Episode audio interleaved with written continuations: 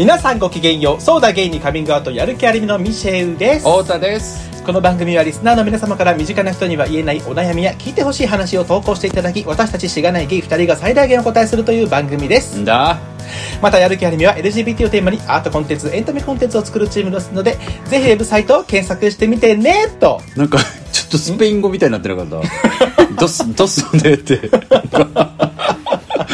っちゃいまかね。ねオブリガードみたいになってたけどはい。すいませんでした。オブリガードってスペイン語？分かってないけど。オブリガードはいポルトガル語ですね。ポルトガル語ですね。はい。えっとはい。で今ちょっとふふんって笑い声が聞こえたと思うんですけれども。心霊現象じゃありません。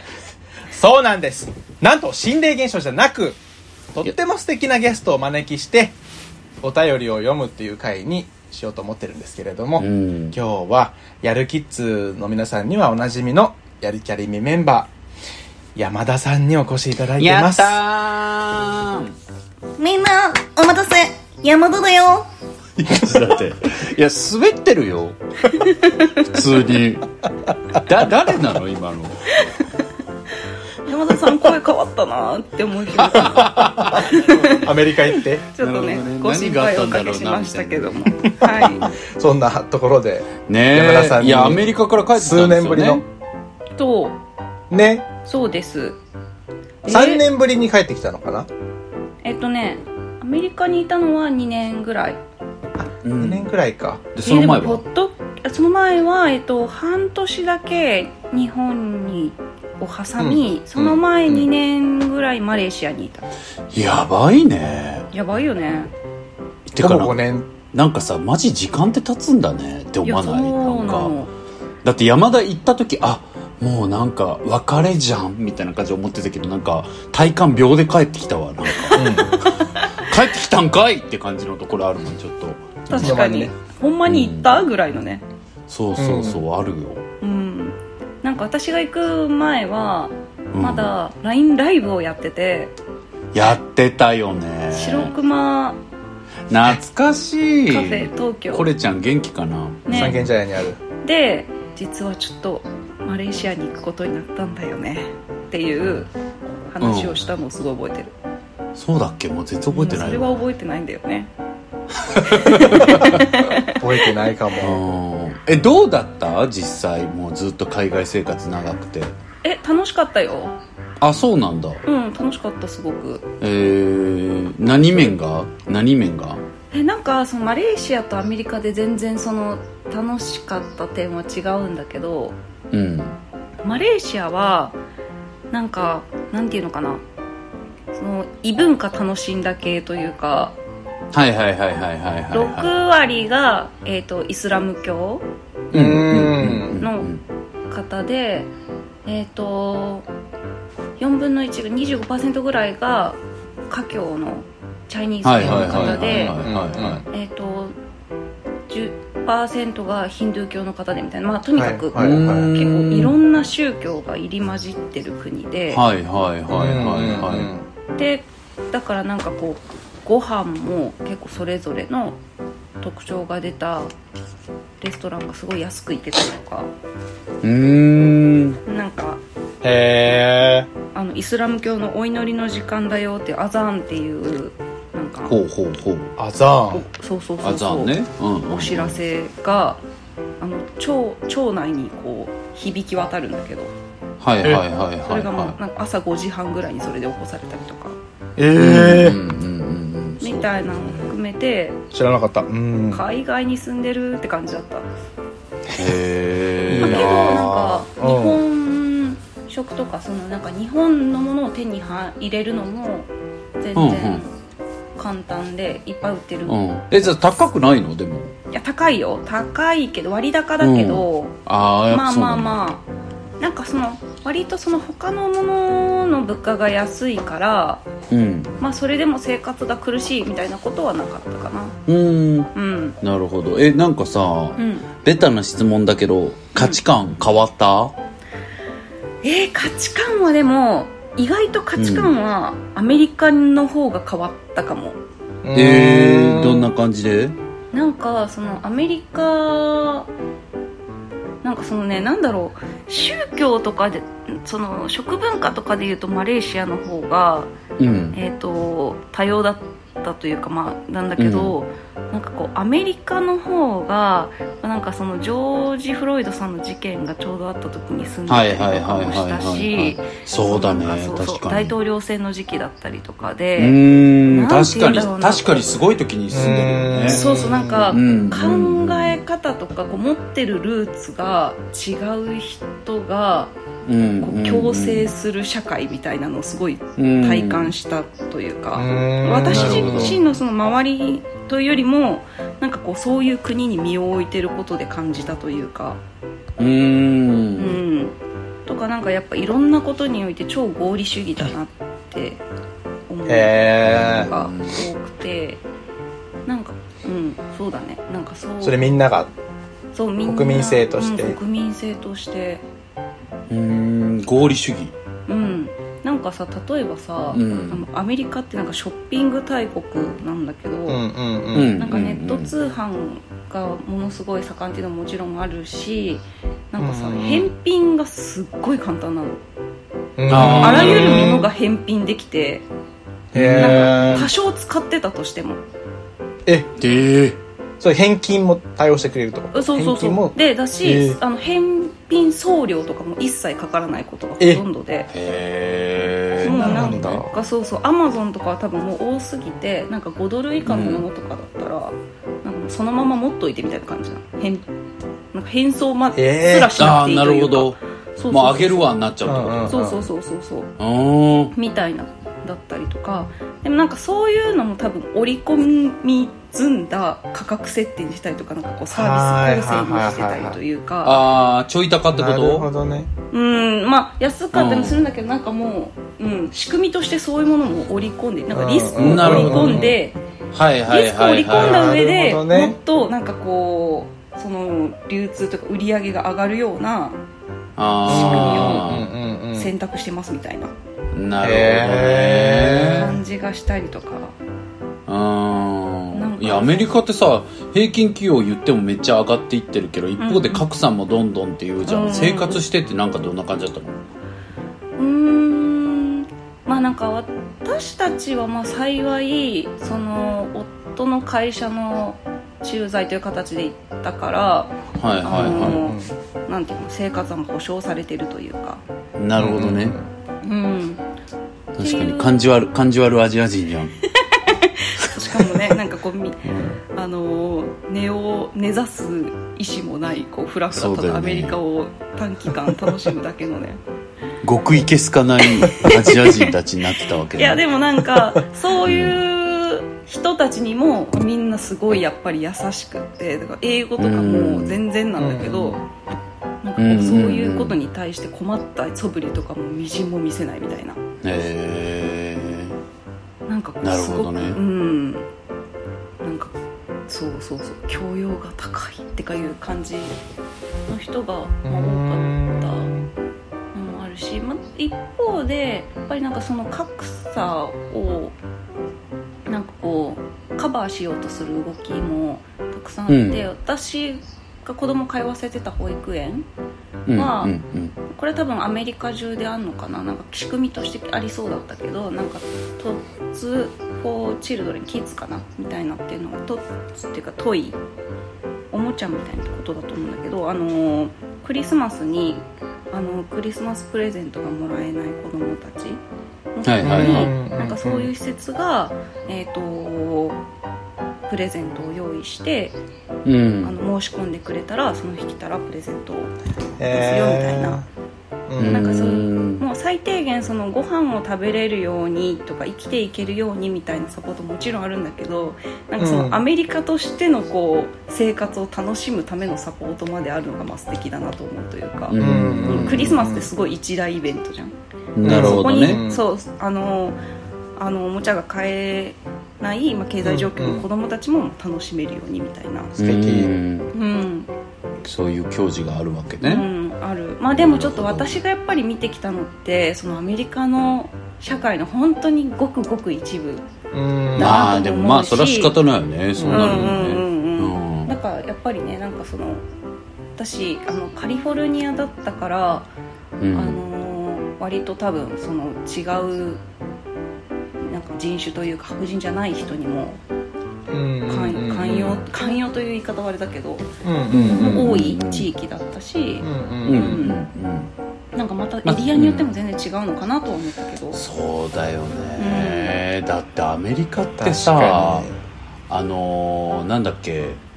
ドンセイドントセイゲイ法とか決まる州もあるじゃん、そうそうそうそうだからもう怖すぎる。というかゲイって言ったら犯罪っていうさそうそうそう。州もあるような国だからもうすごいよね。まあ州バカ広いからね。ね。そうそうそそううそうそうそう、ね。州の権限がすっごく強くって。うんうんうんうんうん。まあ国みたいになってるけどまあそれが州だからね。全然違う、うん。全然違うんだなとは思う、すごいよね。面白いね。うんでで価値観どう変わったわけ？あやばい。何これ？お前質問に答えてないよねっていう。あごめんねなんか。ごめんなんか。ちょっと身内できつい聞き方になっちゃっててごめんなんだけど。あでもあでも楽しかったですよ。あずる。あずる。ずる。学びもあったし、うん、しかも指摘の内容としては割と新入社員が受けがちなやつだし。あるよね。嫌な先輩ね。もうこの社会人で、ってやつそう10年ぐらいになって言われるやつじゃないよね、そうそうそう。えーいやだからそういう合理性とかがあってさ、うんなんかどういう部分が自分の中そで変わったのかなと思って。価値観がうん根本から変わったっていうよりは、まあそんなことないもんねねなかなかね。うん、うん、でもなんかそのなんて言うんだろう。自分の中でもその多様性をなんかなんて言うんだろうな。多様性に対して前向きな人間でありたいといううんうん。根本は、えー、とあるんだけどなんかそれをより体感できたというか。うん。うんああなるほどね。っていう。日本よりはっきりそうそうそうそう。してる。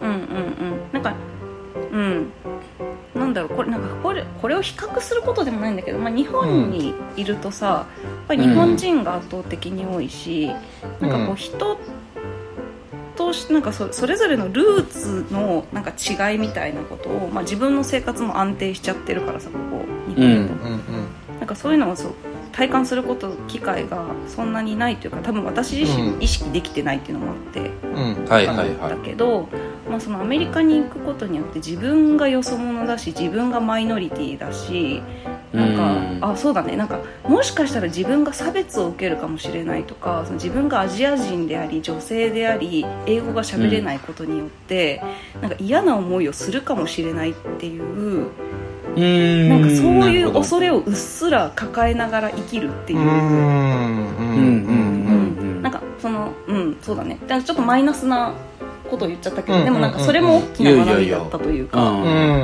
ていうのってなんか日本だとあんまり感じなかったことだからなるほど。うんそれはあったかもななんか。ううんん。まあうちらが日本でも日々感じてることを経験できたんだ。やだ。本当に本当に今まですみませんでした。これで満足か？これで満足か？いやでもまあそうだろうね。いやでもいやでも本当そうだと思う。本当に違うと思うけど、うん。うんいやなんか今ねちょっと面白おかしく言ったけど実際本当にそうで、日本だと、まあ、女性であるとかっていうのはね、なんかうん。こうなんだろうな。自分が弱い立場であることを感じる部分もあるけど、うんうんうんまだまだね日本だと。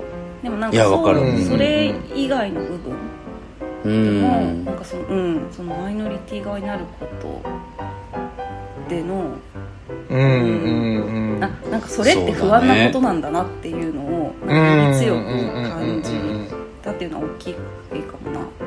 そうだよね。うん、まあ日本ってあのね LGBTQ に対する差別のことでもよく言うけどなんか日本はこう真綿で首を絞められる感じというかさ、うん。なんかあんまり日本ってなんだろうそういう、まあ、単一民族意識みたいなものもまあああいう理論もどうなのかなと思うけど、まあでも歴史的に見てもあんまりこうなんかのカテゴリーの人がさ、うん。まあもちろんね差別ブラック差別とかね前も話したけど、まあ今の時代もあるけども、うん。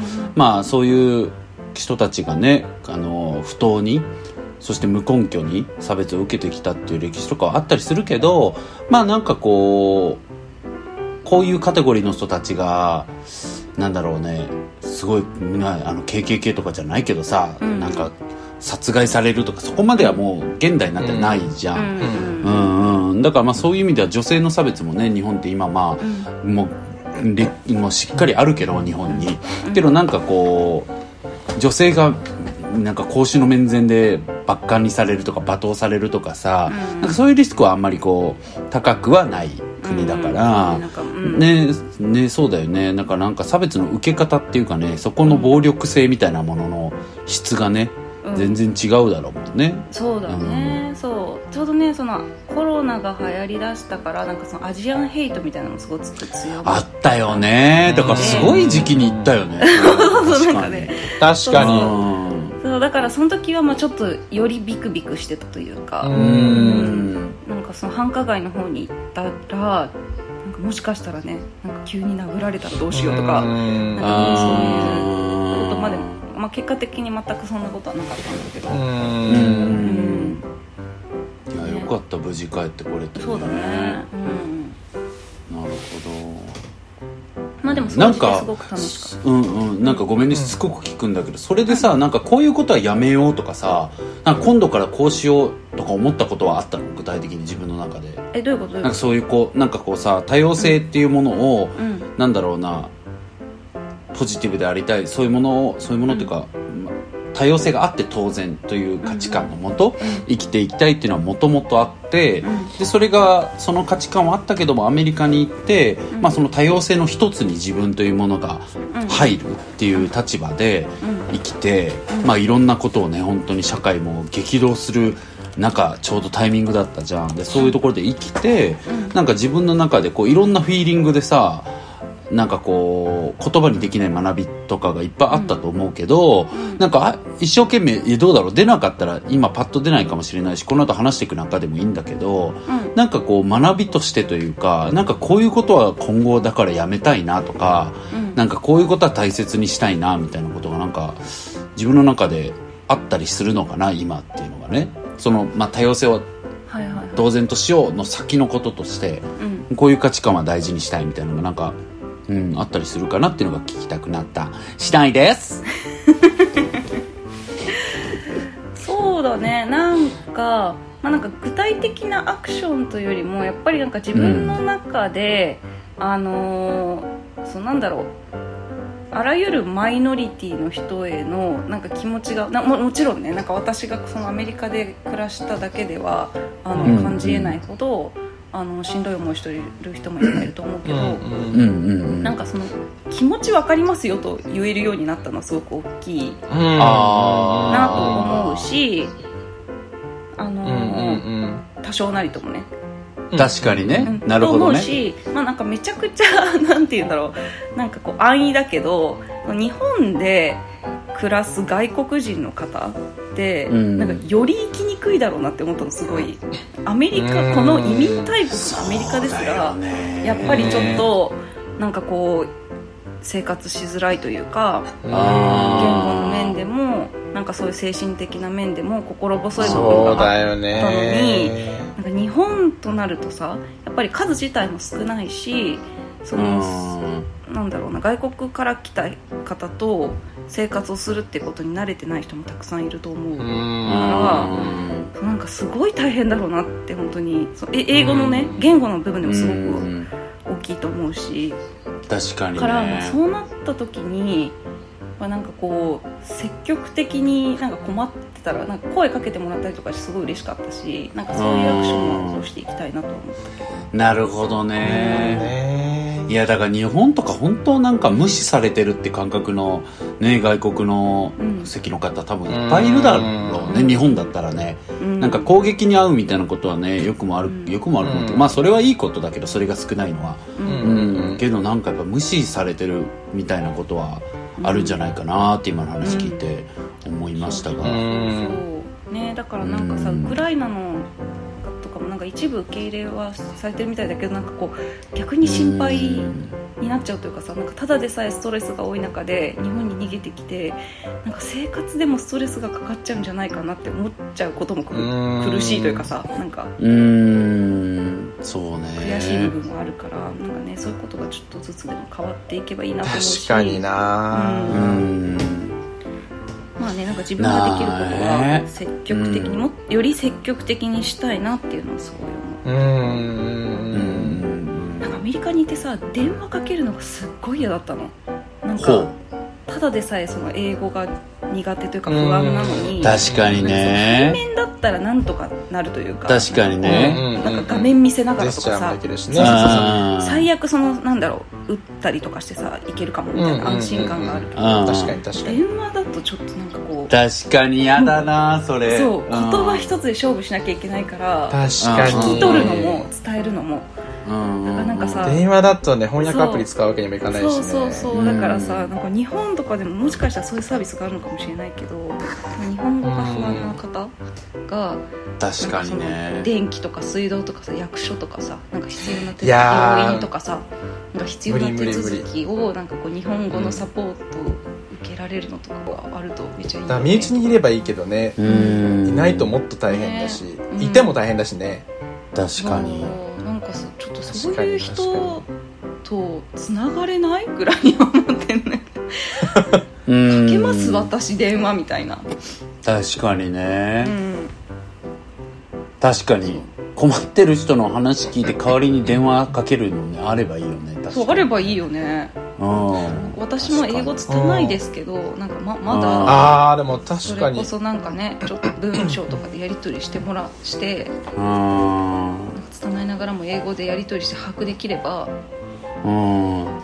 それっていうサービスあればいいのにね。なんかうん。目の見えない方へのサービスあるよね。うん。似てるなんかね。うん。ありますね。なんかカメラ撮りながらうん。通信してみたいな。はいはいはいはい。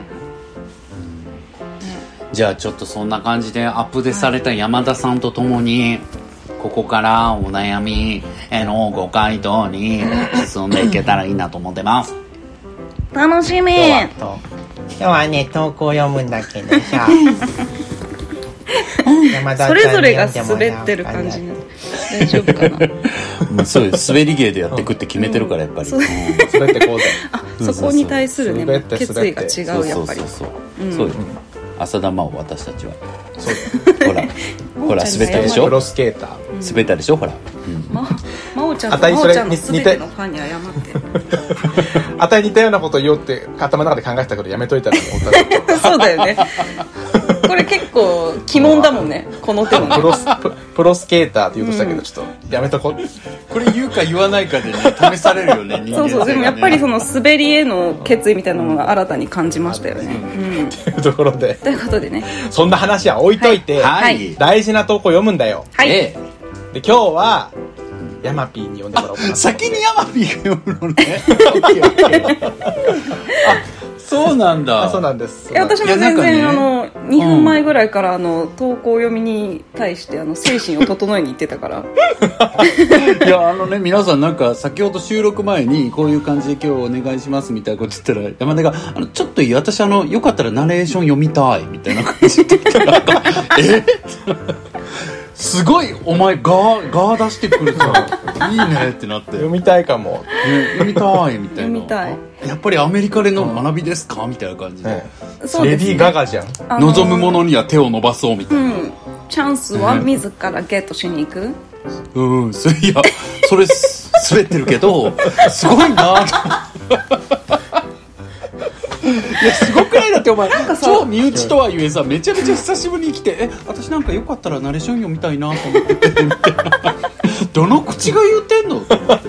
髪巻きながら。そうそうそう。え結構あの毎回聞きながらさあナレーション読みたいなって思いながら聞いてた、えじゃああのミシ読んでェルよ。でミシェルの、ミシェルもすごい聞きやすいし本当？うん。そうね、うん、そうそうそう。ミシェルのも好きであることは前提としつつ、え私も読みたいって思ってたから。はい。じゃあお願いします。いやもうお願いしちゃいますよ。はい。はい。ではいきます。はい。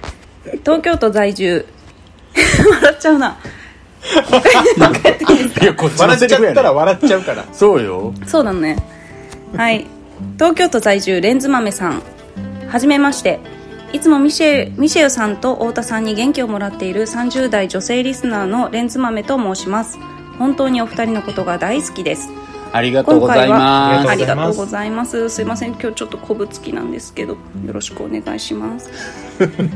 今回はこれ結構長いね長文いただいてるから頑張ってそうだねねはい、コメント挟んでるとねちょっと長くなっちゃうからね、はいはい。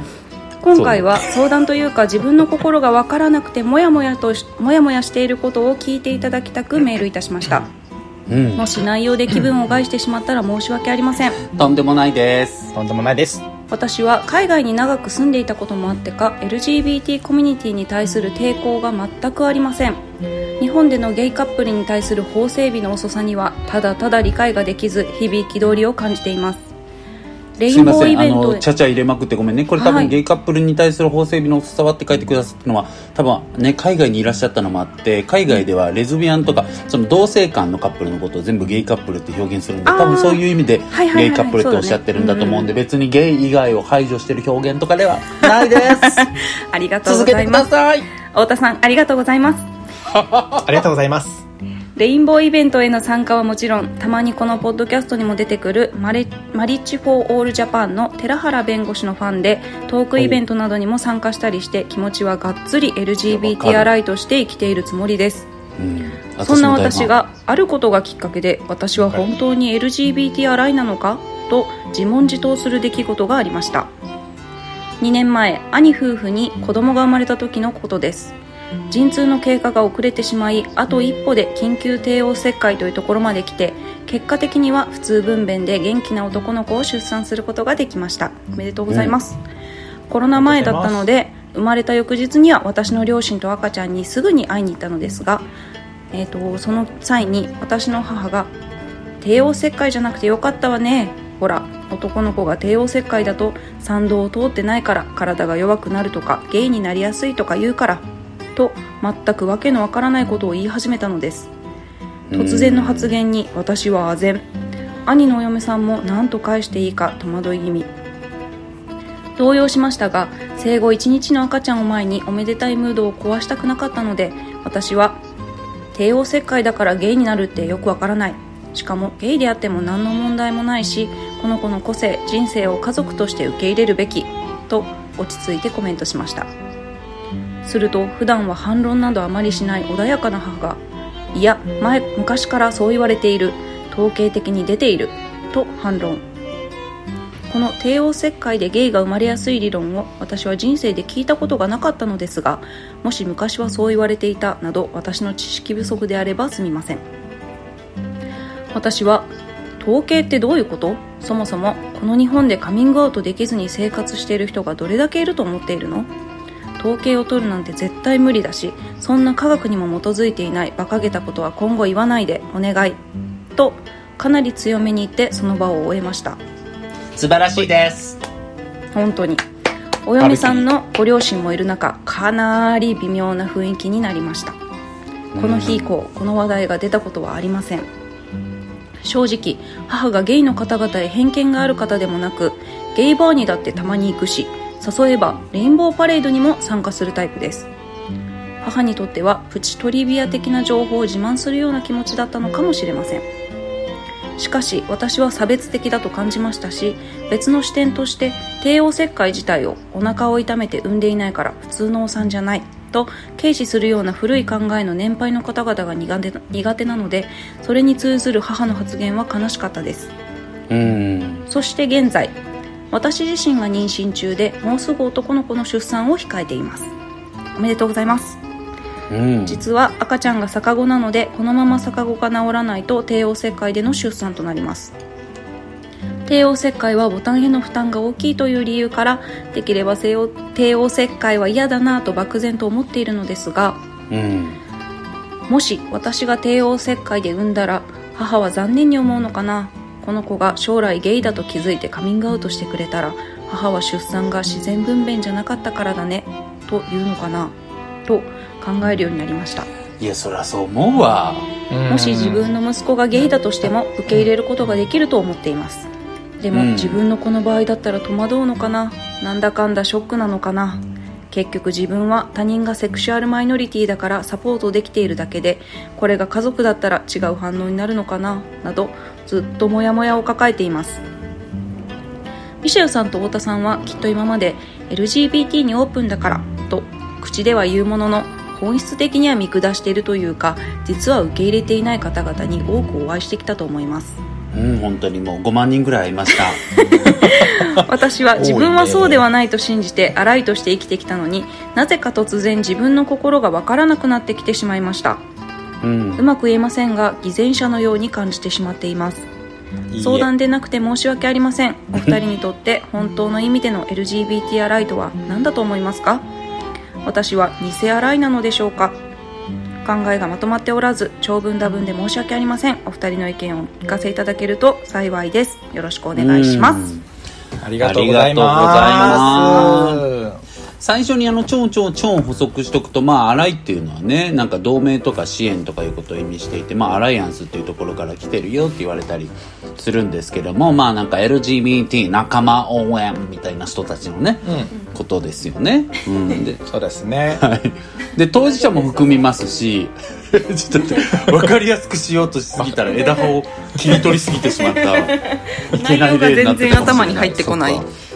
すいませんまあまあまあでもまあ、はい。支援者同盟者みたいなことですけれども、まあそういう自分の在り方について悩まれてるっていうことでしたけどね、うん。どうでした？読んでみてお二人は。えっ、とオレンズ豆さん。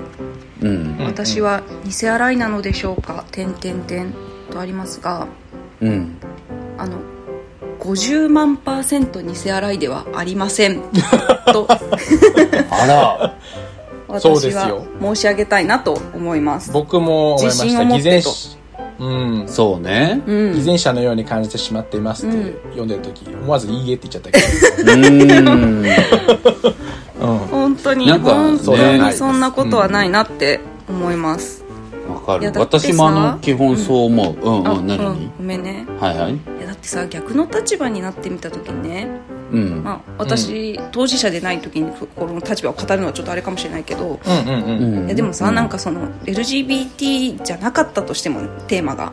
うん。うん。なんかさこんな気まずくなりそうな場面でも、うん。声を上げてくれたりさ。そうそうそうイベントに足まで運んでくれて積極的に知ろうとしてくれてる。人がね、うん。実際に自分がなんか体験したこう周りからの発言でちょっと心に迷いが生じてしまったっていうだけでいやあなたじゃあ荒いじゃないよねって絶対に思わないというか、ううんん、なんかもうむしろやっぱその存在が希望じゃないですか。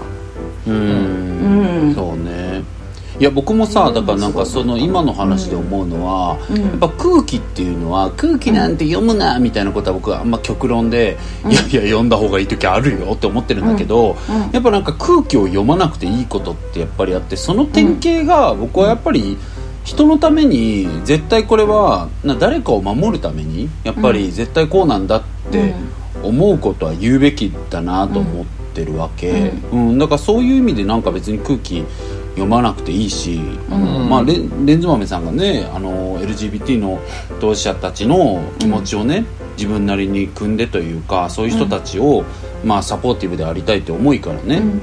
言ったわけだし、うん。それはすごくいいことだなって思う。でまあまあでもあるとすればなんか別にこういうまあ言ったらお母さんとかなんだろうなまあまあ分かってない人たちうん。と戦う時に僕自身はもう基本的にこう有吉形式をいつも採用しているので、うん。もうなんか笑いながら言う。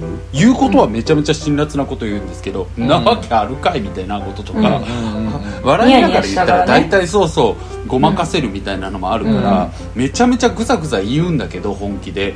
でもなんか言うことは言いつつも笑いながら言うとかはあるよね、うんなんかシェリーさんもね言ってたよね。なんかテレビとかでそういう表現がなんかゲイなのみたいなゲイらしいよみたいな話が出た時とかにいやもちろんゲイでもいいんですけどねって絶対補足は入れるとか、うんうんうん。なんかそういうこう言い方みたいなことは、うんうんまあ、あってもいいのかもと思う。ただそれは別に言い方は絶対意識しようねとか言うのはやっぱ別にそれマジョリティ側の都合っていうかマジョリティ側の快適さの視点だけじゃんそれって。うん。うんその方がマジョリティが快適だからなだけだから、うん。言い方は絶対大事にしましょうみたいなことをまあ差別を受けてる側とかその支援者がうん。言われる筋合いはないというか別にどんな言い方でもいいなとは思うから、うん。まあ僕はなんかやっぱりそういう人たちを守るまあなんだろう差別を受けてる人たちを守るために何かを言うことが素晴らしいし言い方なんて基本どうでもいいと思ってるからやっぱり言うのが一番いいと思ってて、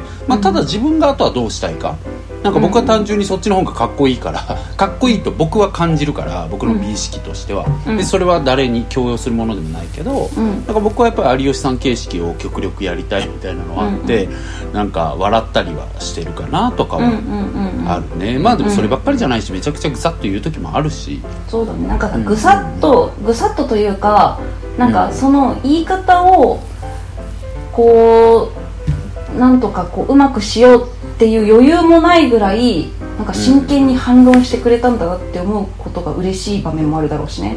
あるある、うんそう、うん。当事者にとってはってことでしょ、うん。あそうそう。うんだから、それはあるある、うんマジで。これこれで言うとその出産したそのお兄さんのあの、うん。お奥さんというかパートナーの方はすごく嬉しかったんじゃないかなって私は思ったんだよね、いや僕もそう思う。確かに。そうだよね、うん。はっきりね、笑いもせず言ってくれることで救われる人もいるかそうらそうそう、うん、うんまあ場面によるけどねうん。もちろん。うんうんうんうんうんねそそうう。思うう。んだからきさっとねあのお兄ちゃんのお、まあ、パートナうん。ーは喜んでいらっしゃるんじゃないかなって思っちゃうけどね。そうそうそう。あってほしいっていうのもあるけど。私だったらすごい嬉しい発言だと思うし。うんうんうんうん。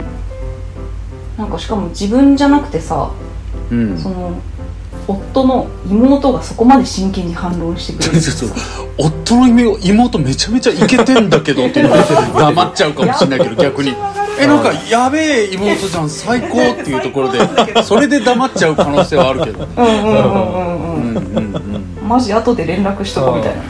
そうね。そうそうそう。そのこの子の個性人生を家族として受け入れるべきって言ってること自体が、うん。まあ、ゲイ云々とか全てにおいてそうだね。嬉しいよね、うん。うん。大事にしてくれようとしてる。いやそうそうそうだよね、うん。そうだよなんかね問題が起きてもっていう、うんうんそうそうそうそう。うん。そう、うん。いやだしまあ私自身もさなんかその今は本当になんか迷うこともなくなってきたというか。うん。うんうん。けどなんかその自分は本当にあのなんだ LGBT 洗いなのかみたいなうん。のってさ、なんかこうよし洗いになろうって言ってなんか次の瞬間から100%洗いです。でももうなんか360度サーベイを受けてどの角度からも隙はありませんみたいなのってさ、うん。ないわけじゃん多分。そういう。そうね。でそれってその人その人の人格の問題とかじゃなくってやっぱり今までずっとさその LGBTQ の人が、うん。えー、と苦しい思いをする場面が多いうん。環境だったりとか社会であるってことは、まあ、なんか事実としてあるわけで、うん。なんかこうそうなった時にさなんかその自分の子供がそういう思いをしたら嫌だなって思うとかっていうのもめちゃくちゃ自然なことで。そうね。だからまあそう。ね山田が言う通りさ、うん。まあ今この社会でね全然やっぱりまだまだ差別はあるからそういう意味では自分の子供がセクシャルマイノリティだっていうことに不安を感じる気持ちはまあね、うん。普通っちゃ普通普通っていうの普通だからいいとかってわけじゃないけどまあ、うん。一般的な感覚多くの人はそう思うよねっていうのは、全然、まあ自然だね。そうそうそう。全然ショックでいいしって思うけどね俺は、ううん。んそうだ向ねき合えるかしらとかもいろいろんな感情があると思うからね。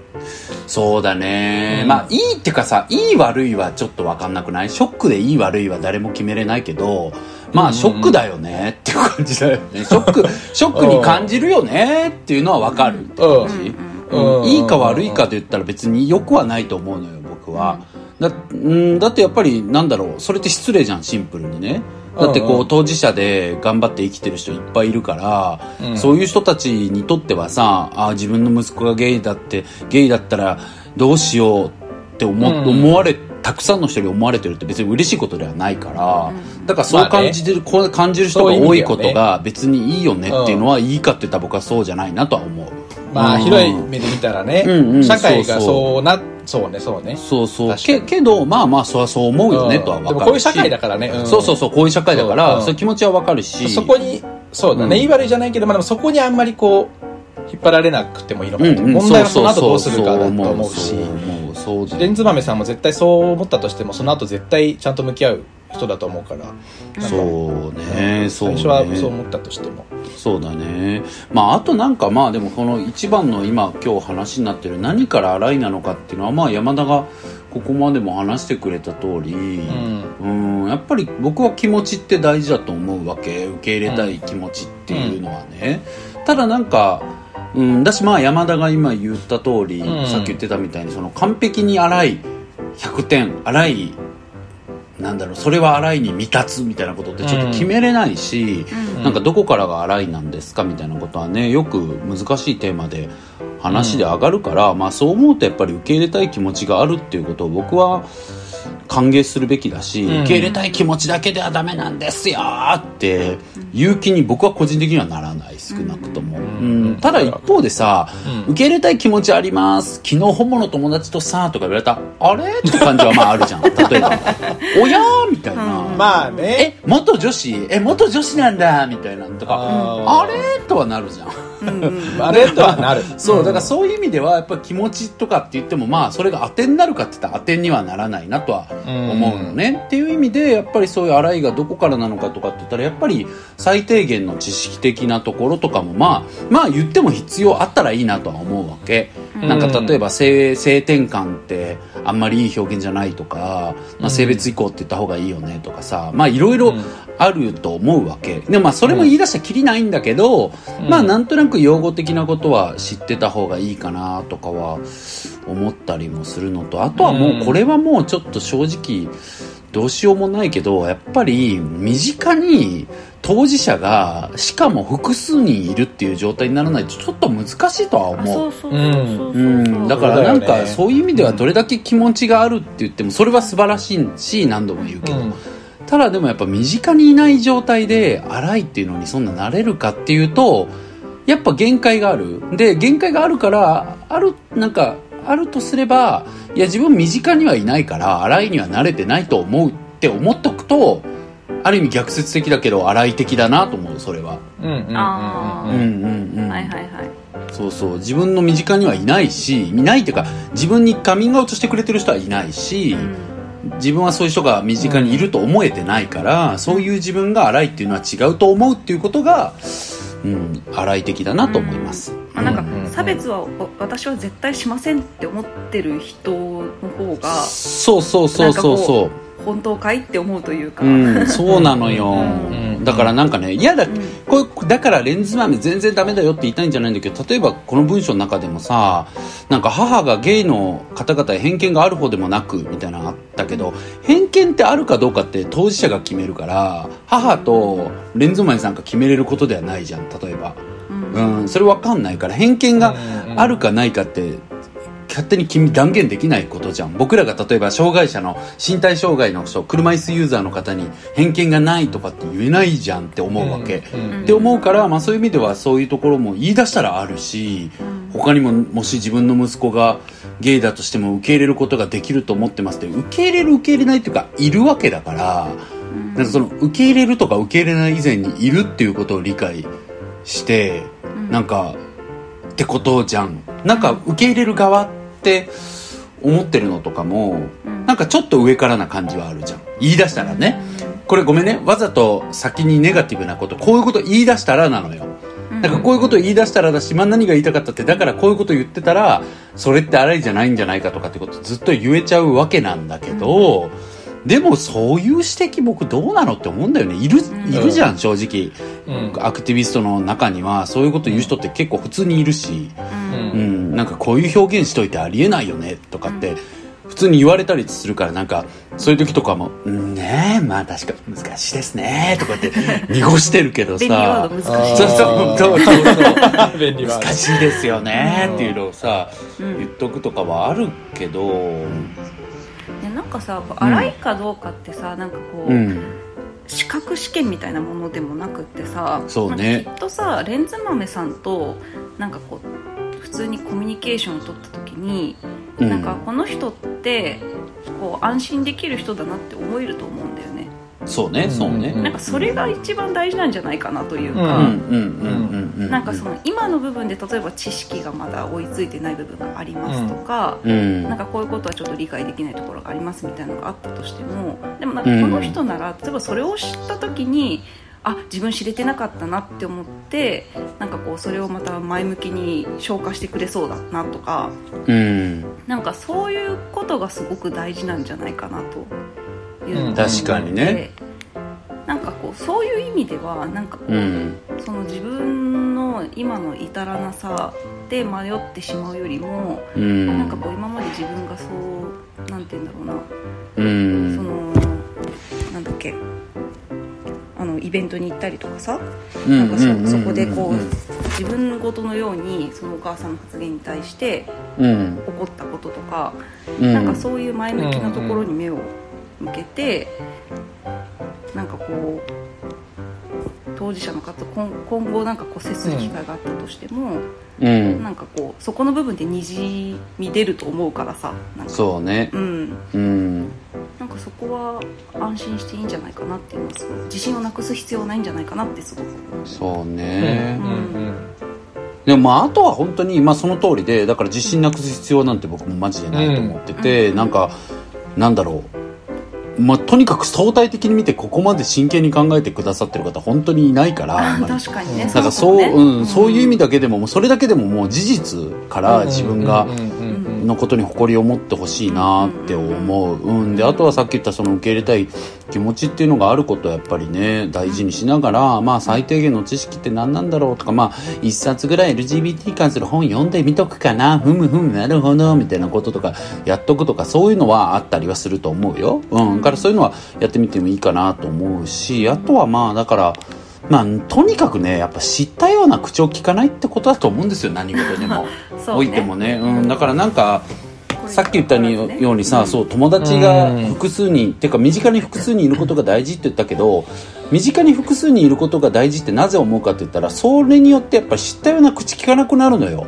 なんか本当にその山田もそうだと思うけどうちのメンバーとかみんな全然違うじゃん一人一人。うんうんうん。でそれがなんか確かにセクシャリティに由来してるものもある気がするけどっていうよりこいつがこういう人間だからだなみたいなこととかもやっぱいっぱいあったりするときになんか LGBTQ について知ったような口を聞けるかって言ったらし聞けないなってやっぱ自然に人ってなってくじゃん。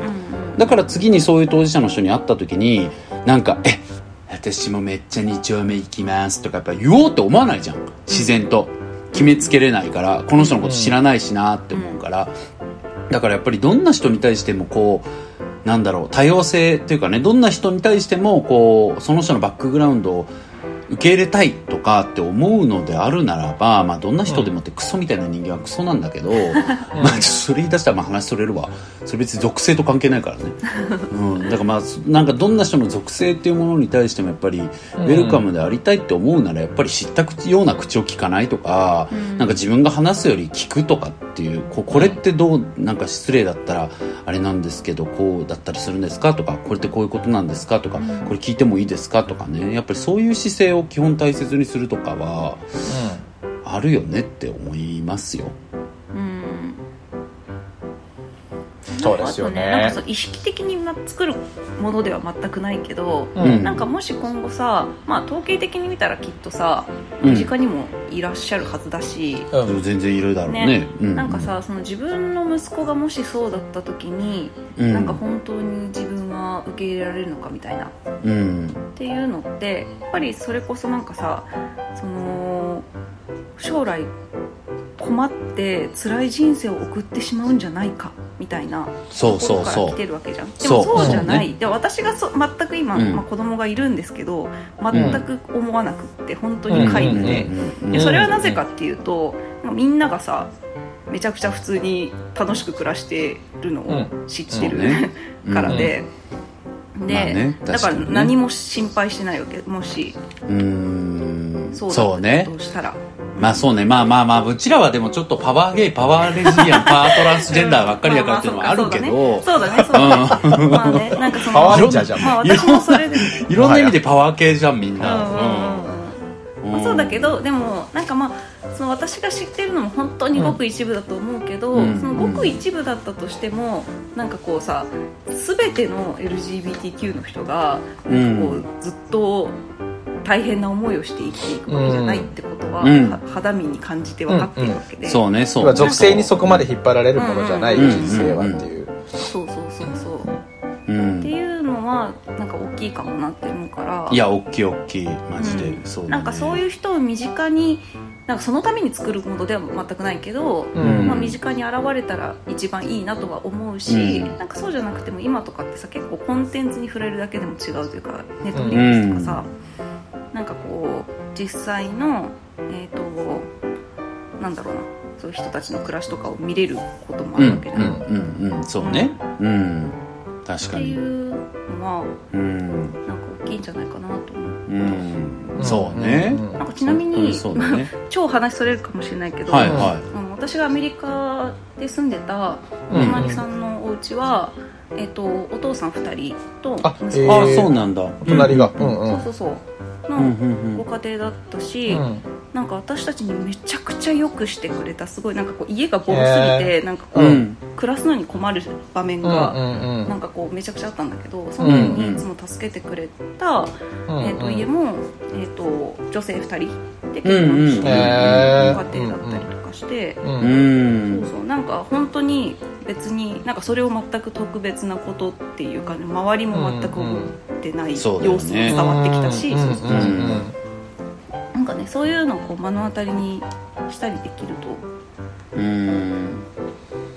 そうだうんねだからそういうのをまずコンテンツから入っていくとかもね。あある確かにね。ううんうん、でもあとは本当山田の言う通りもっともっとこうなんか全然幸せですっていうさ当事者の人がどんどん増えてきたら、まあうん。認識は変わっていくのはね、うん。あるよね。言う通り幸せになりづらいんじゃないか、LGBTQ に生まれたらって思ってるからだし実際に幸せになりづらい社会ではあるじゃん、まあ側面はあるよね。今はね、側面はあるから、まあうんそれはやっぱりそう思っちゃうのは仕方ないから、まあだからねやっぱり社会保障ももっと作っていかないといけないし、ねえ。うんやっぱトランスの人とかはやっぱりもっと全然まあ、ね。誰な不幸比べするのはねある意味なんか僕ら以外の同性愛者の人にも失礼だと思うからなかなかトランスよりマシだとか言いたくはないけどまあでもトランスは大変じゃん。大変、うん。まあ種類が違うじゃん。大変さの、うん。だし僕にとっては自分はもっと大変だなあもっと大変だろうなって思うことなのね、うん。トランスの人が経験してるようなことは。うん、だか単らなんんかるわかる。自分の意思と関わらず、うん。自分のセクシュアリティがあの、うん。人に知られる機会が多いだろうしね。そう、うん。いや本当そうそうそうなの法律そうなの。壁も多分一番多い。大きいしね。だからマジなんか本当にトランス笑うやつだけはマジもう私許さないよって毎回なるもん。一番一番なる。なんか本当怒り発動しちゃう、それはそれでよくないけど、うん。ちょっとあんた降りないよ駅。みたいな、ん。ごめんね勝手に電車の中でシチュエーションになったけど、うん電車の中で。ちょっとあんたここで降りないよ。その場面何回も想像してんだろうね。そう。いうやべえやつと戦う場面を。やりたやりたくはある。ねうん。もうそうなったら戦う。マジ僕戦うと思うもんそうなったら、うん。今すぐ降りな。うん。もう手バーンってあの非常停止ボタンを押して。そう本当にそう、降りてもらってさ、ここであんた今からラップバトルだよ。バカにする資格ないしお前が恥ずかしいやつだからなって言いたいよね。そうそうそうそう。本当にそうそうなのよ。だからなんか一番許せないなって思うし。まあでもなんかそれぐらいねごめんねずれずれちゃったけどやっぱりまだまだ当事者の人が幸せに暮らしづらい社会ではあるから、まあそういう意味ではね少しでも前進させてから死のうとは前進することに貢献してからねうん。ちょっとでもいいからできたらいいなと自分の人生を思うと考えますけれども。気持ちをねうん幅広く持ちたいですよ。持ちたい。持たないといけない。持たないといけない。いけないいけない。行こ行こう。そんなところで。途中になっちゃったけどねお時間もねちょっと。そうですよ。もうだいぶ話しちゃったから。う気づけばねレンズランデちゃんありがとうございました。はい、はい。本当にあのあ最後に伝えておきたいのは本当に一当事者としてねこれ何も代弁はできないけど一当事者としてすごく嬉しい投稿でしたし、うん。レンズメメさんありがとうございました。はい。ということで、はい皆さんあのお便りはですね番組の概要欄にリンクが貼っておりますのでそちらからポチッと押していただいてあの寄せていただけたらと思います内容はこんな話してほしいとかでもいいですしこの話聞いてとかお悩み相談というものでも何でも受け付けておりますのでぜひぜひ皆さんどしどし送ってください。送ってください。どしどしでお願いします。はい。というわけでやる気ありみのみーたんとなおたんとヤマタンでした。バイバイ